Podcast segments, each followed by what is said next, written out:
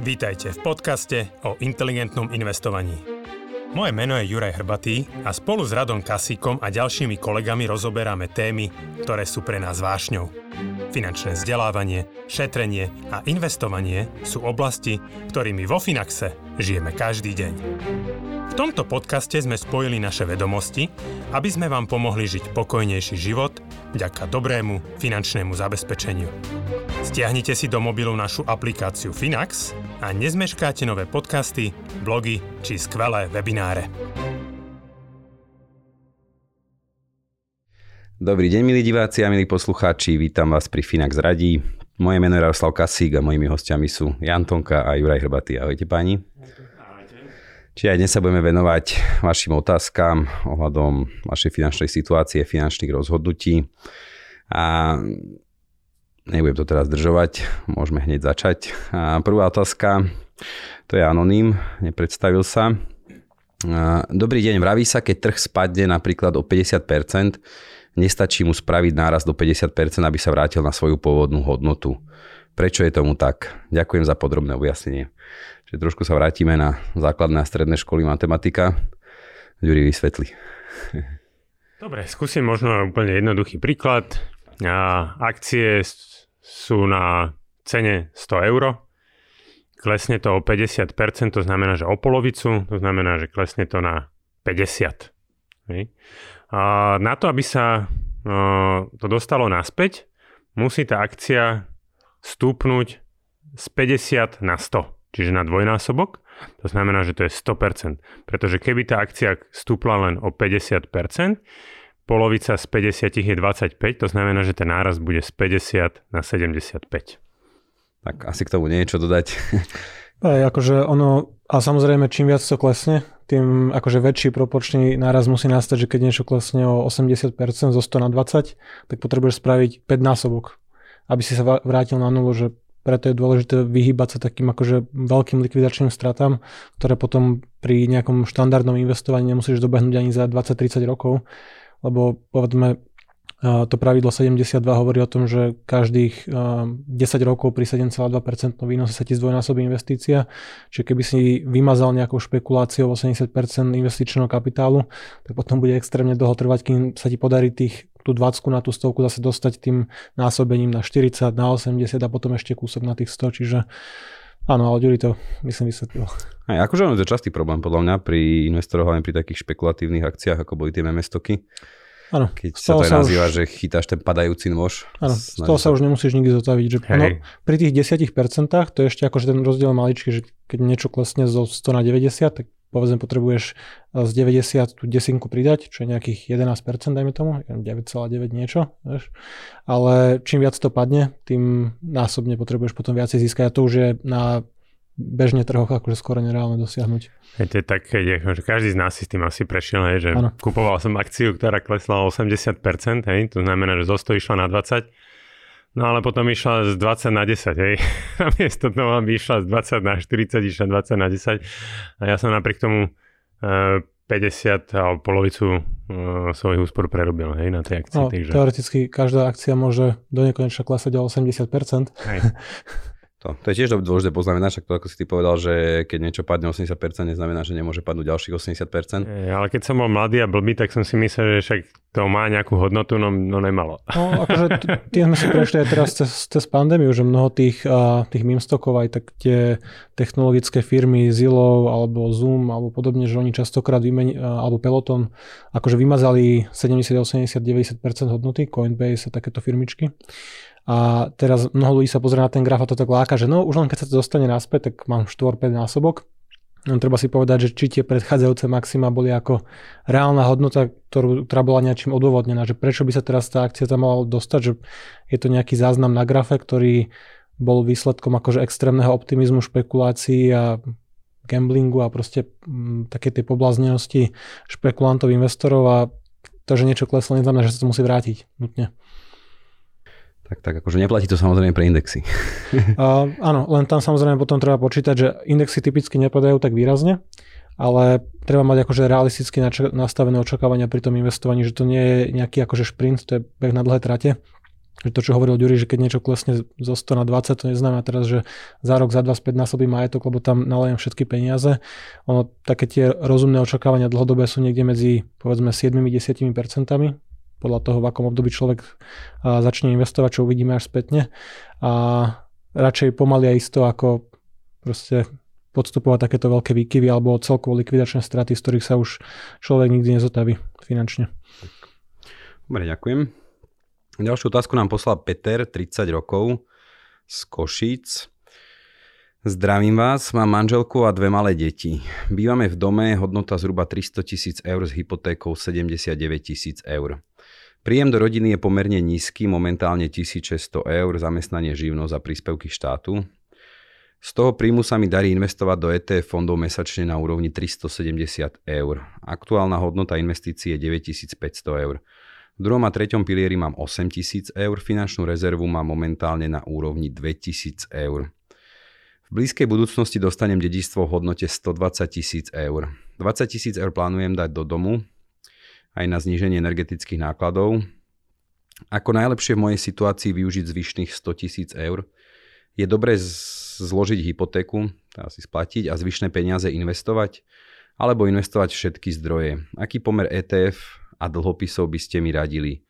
Rozmýšľal som, sa, som aj nad kúpou bytu, to by však znamenalo zvýšenie hypotéky, keďže byty v Košiciach pod 100 tisíc eur sa momentálne kupujú ťažko.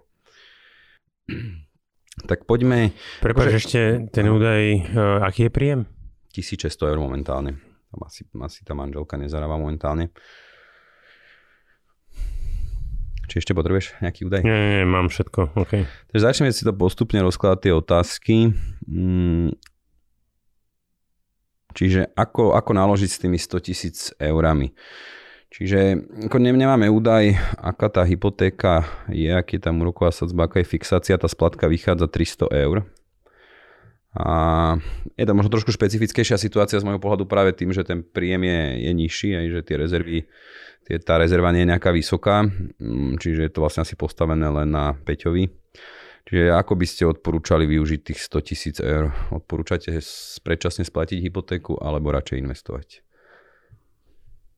No môžem to skúsiť rozobrať, čak Ďuri, Hej, ja to potom doplním, no. že akože m, mm, pri 1600 eurovom príjme investovať 370 s tým, že manželka je asi na, mat- na materskej, akože super výsledok, že to je nejakých, som si tak hodil rýchlo do kalkulačky, že to je nejakých 23% miera úspor. V zásade čokoľvek dvojciferné, akože m, takéto úspory sú fajn, ako dávať do investícií, čiže tá situácia akože v tomto je dobrá, v tom veku takto investovať a predpokladá si je, že keď ten druhý príjem nabehne, tak možno bude ten priestor väčší, keďže tie aktuálne výdavky, náklady sú nastavené na 1600 a všetko navyše, o to ľahšie sa bude prípadne navyšovať aj tá mesačná investícia. Mne sa celkom páči, akože vzhľadom na tú aktuálnu situáciu a ten stav s energiami, ako asi budú rásť aj najbližšie mesiace, aj najbližšie roky, a investovať nejaké peniaze do zníženia takých tých fixných výdavkov na vykurovanie, ohrev teplej vody a podobne. Čiže pokiaľ niekto má tú možnosť možno aj zobrať si úver, akože paradoxne to môže dávať zmysel, že buď rekonštruovať tú nehnuteľnosť, nejakou zatepliť, či už ten plán obnovy alebo aj po vlastnej osi a znížiť možno takéto veľké náklady. A ten dom, keď má hodnotu 300 tisíc, asi nebude úplne najmenší, aj keď v Košiciach možno nejaký bungalov, možno niečo takéto stredne veľké. Takže keď to dáva finančne zmysel a tá návratnosť tej fotovoltaiky alebo nejakého iného tepelného čerpadla tam je, tak akože je to celkom zaujímavé. Možno je to aj porovnateľné s výnosmi na akciovom trhu, keď berieme nejakú návratnosť, tak je to akože vynaložené investície na zníženie tých fixných výdavkov, čiže to sa mi celkom páči.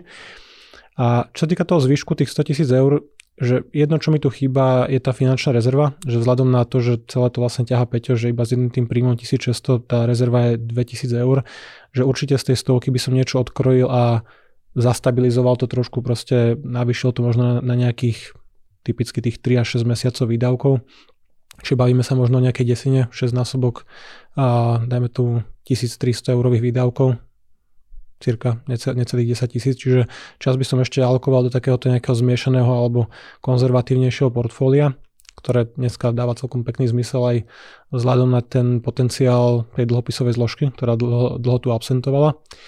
A tie zvyšné peniaze, povedzme necelých 100 tisíc, keďže trošku z nich zoberieme na tú rezervu, nech to je stabilnejšie. A pri tom dome sa môžu vždy vyskytnúť nejaké výdavky, to isté s autom alebo s čímkoľvek iným. A ja by som tú hypotéku nesplácal, že keď, tu, keď tá splátka je niekde okolo 300 eur, tak tá úroková sadzba bude niekde možno okolo 2, 2,5, alebo možno okolo 2%, tých 79 tisíc eur. Čiže um, zobrať, vlastne splatiť takúto hypotéku znamená dosiahnuť na tých, perc- na tých uh, peniazoch, ktoré tam dám do tej istiny na to predčasné splátenie 2%, čo je málo. Pri dvojcifernej inflácii alebo celkovo, keď dokážem investovaním tie peniaze zhodnocovať tempom 7, 8, 10% ročne, dlhodobo. Nie každý rok, nie, nie, nie je to akože garantované automatické, ale vzhľadom na ten vek, na ten investičný horizont, tá, tých povedzme necelých 100 tisíc eur sa môže veľmi pekne zhodnotiť a tú hypotéku nepredstavuje to nejakú záťaž na ten rodinný rozpočet, očividne, keďže vlastne aj z takéhoto príjmu dokážu 23-24% investovať.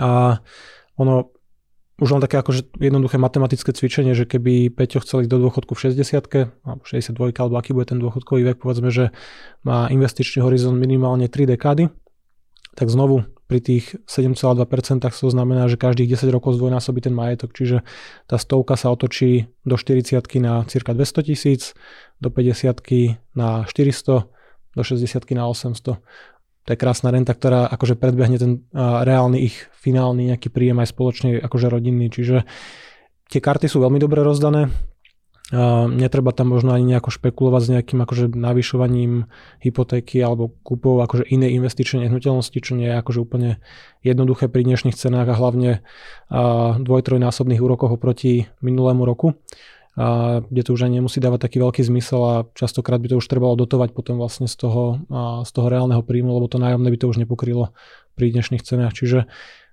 hovorím, netreba to špekulovať, že už len takýmto tempom, to jednorazovou investíciou sa dostane k veľmi krásnej, úctyhodnej rente a už tu je už toto vlastne dáva priestor na nejaký predčasný dôchodok, na nejakú finančnú slobodu, možno okolo 45 50 55 vzhľadom na to, že tá renta už aj z tých 400 tisíc alebo 400-500 tisíc by bola vlastne nejaké 2000 v čistom mesačne, bez daní, bez odvodov, takže je to celkom, celkom pekná situácia. Súhlasím úplne so všetkým, čo Janči povedal. Určite by som teda zduplujem informáciu, že na tú finančnú rezervu. Myslím si, že tých 10 tisíc je fajn. Ja keby som ešte možno nad tým tak troška rozmýšľal, že pozriem sa na tú Peťovú situáciu, že dve deti, naozaj manželka pravdepodobne teda len jeden príjem, manželka asi na materskej, alebo možno ako keby rozhodla sa, že bude doma. Ja by som možno ešte z tých zvyšných, ja neviem, 92 tisíc, ešte by som možno dal bokom, alebo nie že bokom, ale že na nejaký taký účet, že 70 na 30, 20 tisíc, že je to taká... Není to úplne, že ten, tento dynamické portfólio 100 na 0, že ako keby so žišnými peniazmi s tými 72 tisíc by som išiel určite, že 100 na 0, že tam by som vôbec nešpekuloval, pokiaľ teda má Peťo dostatočné znalosti a skúsenosti. A má dlhý horizont, má rozhodne, myslím si, že, že akože v tomto to bude splňať. Ale je to taká, by som povedal, že možno psychologická barlička, hej, k tomu, že, že vieš, že mám tu ešte, že keby naozaj niečo vážnejšie sa stalo, hej, lebo tých 10 tisíc je, je finančná rezerva na taký, ako keby, taký ten základ, ten, tie prvých 6 mesiacov, ale s tým, že je tam len ten jeden príjem, ja by som možno ešte zvážil, možno mať takých na 70, 30, 20 tisíc. Je to taký nejaký mix. Viem, že mám tu takú troška väčšiu kôpku peňazí, a kľudne, keď sa raz zvýši, hej, že možno, mm, že porastie časom, možno znova ako keby čas tých peňazí vybrať. A v momente, keď tá manželka začne pracovať, hej, že to finančné zabezpečenie tej rodiny sa z tohto pohľadu zvýši, tak vtedy by som možno neváhal to presunúť e, kľudne aj na 100 na 0 e, všetko. Hej. To znamená, že, že možno len v tomto čase že ak, ak to má tak psychologicky pomôcť, hej, a že troška sa tak nejako uzrejmiť, že naozaj všetko dávam do akcie, pretože pre mnohých ľudí to nemusí byť mentálne jednoduché, hej, že, že ty kokos, naozaj mám všetko dať uh, do tých akcií, že že je to taká možno mentálna barlička, takže ja za mňa asi toto. Mm. Ešte keď tu vidím ten druhý, tretí pilier, akože vyzerá, že Peťo to má dobre vložené v hlave, ako nad tým rozmýšľa, ale že tam tiež sa treba pozrieť, či to je dobre nastavené a čiže v tomto prípade, v tom druhom, treťom pilieri určite akože indexové fondy, a to, čo ponúkajú aktuálne DSS ako najlepšie s najvyšším potenciálom výnosu. Hej. No aj tam asi treba prehodnotiť, že či ten tretí pilier má zmysel. Že a, či klasika, iba, iba, keď tam je, iba keď tam je zamestnávateľ, iba keď tam je nejaký, akože nejaké dorovnanie, ale pre, nevyzerá, že by tie vlastné príspevky, akože tie, píše tam, že vlastne do fondov do ETF dávate tých 370, takže vyzerá, že toto je uložené to len skôr možno pre ostatných. Dobre, super, ďakujem aj za Peťa. Ďalšia otázka je od Daniela 25 rokov. A my sme vlastne v predchádzajúcich podcastoch alebo videách upozorňovali na to, že začneme aj odmeňovať tie zaujímavé otázky. Čiže toto je práve jedna otázka, ktorá ja sa tak trošku vymýka z toho davu a, a nám s Jančím sa teda páčila, čiže by sme ju radi odmenili tou poukážkou na investovanie a radi by sme vám ju zaslali, čiže Daniel, pokiaľ sa spoznáte v otázke, keďže ste nám nezanechali kontakt, určite nás kontaktujte ideálne mailom na client.finax.eu a či tá otázka, ahojte, poznáte osvedčený prístup podľa knihy Investovanie z nadhľadu od Ludovíta Odora? Ten je v prípade kúpy auta 2410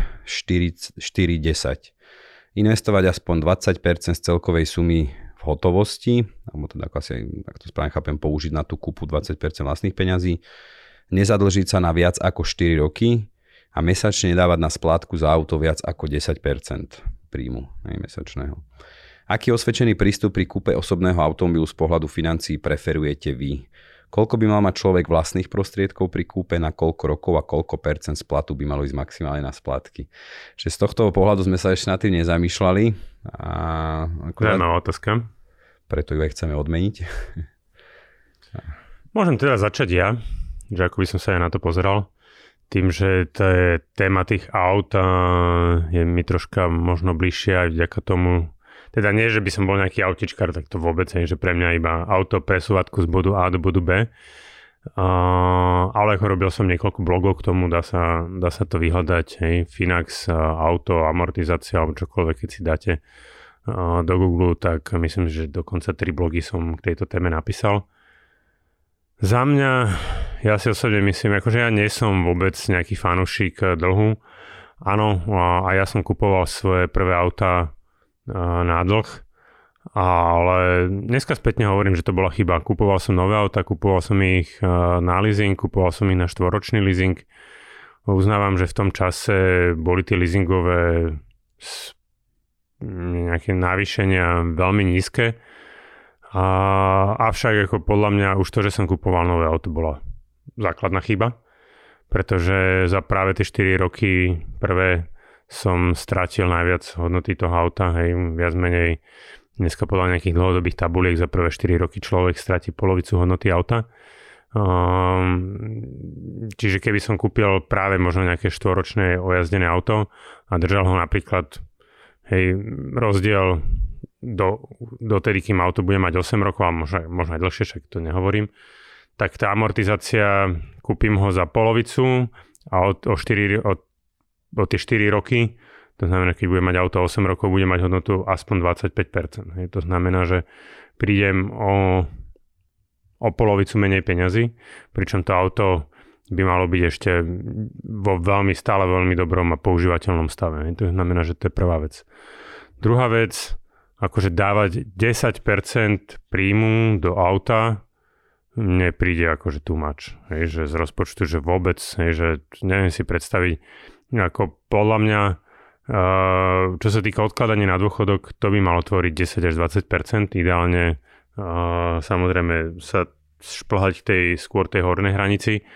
A o to skôr ten človek bude môcť ísť do dôchodku a ten život si viac si užívať. Takže a že by som dal ešte ďalších 10% príjmu do splatky auta, že to vôbec. Čiže ja si osobne myslím, že radšej treba Samozrejme takto, že ja som možno iný v tom, že pre mňa je auto, ktoré ma má previesť bezpečne z bodu A do bodu B. Ja sa vôbec na to nepozerám uh, alebo veľmi málo sa pozerám na to, aké to auto je. Pozerám sa na to možno z pohľadu bezpečnosti. Uh, takže ja si osobne myslím, že akože najpríjemnejšie auto, ktoré som ochotný zvládnuť si kúpiť tak, aby splňalo možno tie parametre, hej, že ja som, ja veľa často prehádzujem, tam, akože vozím tam bicykle, uh, nosím tam, alebo teda um, častokrát idem so svokrovcami alebo s rodičmi, alebo ešte sa k nám niekto pridá, takže uh, chcel som mať 6. 7. sedadlo vzadu ako dispozícii, takže skôr som si čisto vybral po tých praktických veciach a potom, potom tá cena Hej, že hľadať možno jazdené auto v nejakej tej kategórii a čo najviac to znižiť. Hej, akože, keď si, ako človek si to musí uvedomiť to, že čím viac peňazí ty dáš do auta, o to neskôr napríklad budeš si môcť dovoliť ísť na dôchodok. Hej, alebo to, že ja si to často, ja už tým, že žijem troška tou, tou fire mm, spôsobom, filozofiou, hej, tak ja neviem, pre mňa napríklad to, že dám viac, že 5000 eur viac do auta, ako by som mohol, znamená pri 20-ročnom horizonte, že napríklad budem musieť odísť do dôchodku poviem príklad o pol roka neskôr. Hej? Že tieto výdavky, keď sa mi takto nejakým spôsobom naščítajú, dlhodobo, hej, že teraz auto, potom tamto a tamto, tak to urobí v tom mojom živote a potom kúpiš ďalšie auto o 4 roky, o 5 rokov, hej, že tebe sa to tak narata, že už len to, čo som vy, vy, vypočítal v jednom blogu, že kupovaním nie nového, ale ojazdeného auta a odkladaním toho rozdielu si dokážeš vytvoriť dôchodok za 40 rokov hej, jazdenia od 20 do 60, keby si toto robil, tak si dokážeš vytvoriť taký obrovský majetok, ktorý, z ktorého budeš mať, tuším, 3,5 tisíc eurový dôchodok mesačný, že to je obrovský rozdiel. Čiže Ďuriho osvedčený prístup je 100 0 0. Čiže financovať z vlastných zdrojov, hej, že nezažlžiť sa a ešte by sme tam niečo mali dať, že ešte lomeno, lomeno 4, že štvoročné auto. No alebo no, no 4-5 ročné auto a predávať ich. Ja som to tam aj potom ako v tom jednom blogu presne povedal, že kedy by už tie autá ste mali predávať, tam to vychádzalo tuším nejaký 10. 11. rok Dáme, dáme toho linky auta. tých blogov do popisu videa, Dobre. že aby sa to jednoduchšie našlo. Ja priznám, že ty si ma tak motivoval k také otázke, že ako, čo ja viem, hej, že tie, tie auta, čo ty máš, tie dve, uh, už nie sú najmladšie, tak by som to povedal, že, že pripravuješ sa ty alebo počítaš ty vo svojich plánoch a v rodinnom rozpočte s tým, že v určitom období v nadchádzajúcich rokoch budeš musieť treba skupovať alebo vymeniť to auto alebo jedno z nich. Čiže ako máš na to pripravené teraz prostriedky alebo je takýto cieľ máš? Či... Nemám takýto cieľ, ja mám relatívne dosť veľkú finančnú rezervu vytvorenú, hej, takže z tej, môžem, uh, z tej môžem čerpať aj na tieto, na tieto účely. Tá moja Alhambrička má, má zhruba nejakých 10 e, rokov, takže už posledne som tam musel meniť niečo za 3000, čo mi prišlo, že wow. Takže toto, keď sa mi najbližšie stane, to auto ani neopravujem a predám ho tak, ako je možno nejaký autičkar uh, si to kúpi. Hej, akože tá hodnota toho auta je niekde na úrovni 7000 eur si osobne myslím, čiže vrázať do toho opravu za 3000, že to už absolútne nedáva zmysel. Prestal som už platiť havarijné poistenie na tom nejaký, pred nejakým časom. To znamená, že idem, povedal som, že idem na tomto aute už len na nejaký zotrvačník. V momente, keď bude nejaká prvá veľká oprava, tak e, to auto predávam. Asi, akože hrozne sa mi páči Alhambra, alebo ten Šaran škoda, že ich prestali vyrábať, takže asi ešte skúsim kúpiť Myslím si, že oni ich asi tak 2 roky dozadu prestali vyrábať, takže skúsim si kúpiť možno práve takú nejakú 4-5 ročnú znova, takú podobnú, možno s nejakým nájazdom 60-70 tisíc. A druhé auto mám novšie, to má teraz asi nejakých 6 rokov, tak verím, že mi vydrží ešte nejakých 6-7 rokov. Hej. Uvidíme, no, takže to potom budem riešiť. OK, dík. Janči, niečo potrebuješ dodať? Uh, ja som si tak nejak sa snažil zrekonštruovať to pravidlo, že ako to vychádza pri rôznom príjme, tých 24 na 10 a v zásade to je len inak premenované, rozpísané, ako ne, nepoznám tú knihu, nečítal som ju, ale mm, reálne to znamená, že za auto by sme nemali dávať viac ako 6-mesačný čistý príjem, čo už je také akože možno trošku známejšie, ako tak, takéto detailné, čiže pri, keď niekto zarába 1000 eur v čistom, tak 6-mesačné výdavky, ktoré by akože išli na tú mobilitu sú nejakých 6000 eur, 20% vlastné zdroje 1200, vlastný cash 4800 úver, a splatnosť 4 roky, úroková sadzba 5%, povedzme taký nejaký lacnejší spotrebák, stále dostupný. A splátka vychádza nejakých 110, čo je povedzme tých 10% z tej tisícky. Ale v zásade to znamená 6-mesačný príjem, celková, celková cena toho auta.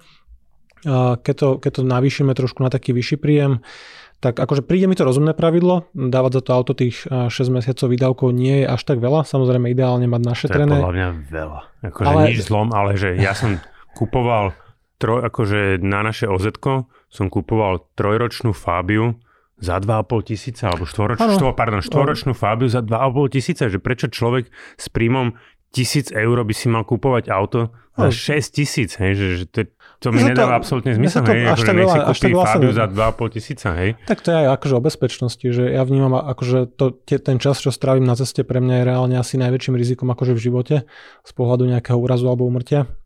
Čiže možno niektorí ľudia sú ochotní, keď v tom aute trávia veľa času a vozia tam rodiny, že trošku priplatiť, že nie je to len o tom, že si teraz kúpujem nejaký, nejaký športek, že proste mne ide primárne o tú bezpečnosť a spolahlivosť. Ale čo chcem povedať je, že pri 2000 čistom plate, taký bratislavský nadštandard, ale akože stále relatívne akože mnoho našich klientov takéto peniaze zarába, a tá mesačná splátka by vychádzala nejakých 200 eur a auto za 12 tisíc. Reálne nepoznám mo- moc ľudí, ktorí by zarábali dvojku v čistom a kupovali by si auto za 12 tisíc, že väčšinou to ľudia prestrieľa, že neplatia 6 mesiacov akože tých a, príjmov, ale častokrát tie leasingy sú 400-500 eur, čiže kupujú tie auto naozaj za 25, 30, 40 tisíc, tie Octavie, Superby alebo akože túto kategóriu Passaty. Čiže toto už potom samozrejme robí násobne väčší zásek do tých osobných financií. A viem o domácnostiach, kedy tá splátka alebo ten leasing za to auto je vyšší ako hypotéka. Lebo hypotéka je na 30 rokov, ale to, tým, že to je vlastne kratšia idem, splatnosť. idem niekde po Petržalke a vidím tam, že dole parkuje pri paneláku auto za 150 tisíc eur. Ale aj za, za 40 50 eur, akože hej, ono, že naozaj, že, na, že mnohí ľudia investujú 20, 30, 50 eur, ale na auto dajú 500. A to je realita, že ke, keby niekto minal ten 6 násobok na tú, na tú mobilitu, tak akože tvojho pohľadu veľa, z môjho, že OK, ako tak priateľné, ale obávam sa, že väčšina ľudí dáva ročný, dvojročný, trojročný plat za tú, za, to, za tú kúpu auta. A to už ako to potom financujú, či to je nejaký leasing alebo spotrebák. Samozrejme, akože tá krátka doba splatnosti dáva zmysel, že nechceš financovať nejak, nejaké, ani nie, že aktívum auto je to nie pasívum, lebo proste klesa na nulu, každé auto skončí na nule, pokiaľ to nie je veterán. Čiže nechceš to financovať 30 ročným dlhom, zabaliť to do hypotéky, len aby tie splátky boli akože opticky nízke, že zrazu to vyzerá, že to auto nie je drahé, ale auto ide na šrotovisko a splátka zostane.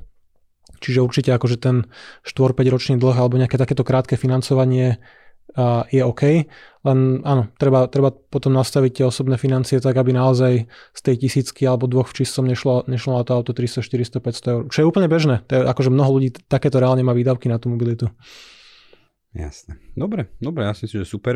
Čakal som, že tú otázku až tak rozviniete. Tak ja ďakujem veľmi pekne. Ďakujem aj našim poslucháčom za pozornosť. Teda teší nás naďalej vaša priazeň. Samozrejme platí to, že budeme aj pokračovať v tom, že nejaké originálne iné otázky alebo také otázky, ktoré sú pre nás zaujímavé. Budeme tou poukážkou odmeňovať. Mm, nezabudnite nám dať odber na náš YouTube kanál, pokiaľ vás zaujímajú aj ďalšie videá od Finaxu a nechcete si ich nechať ujsť. Ďakujem veľmi pekne a teším sa do skorého počutia a videnia. Majte sa. Do počutia. Do počutia.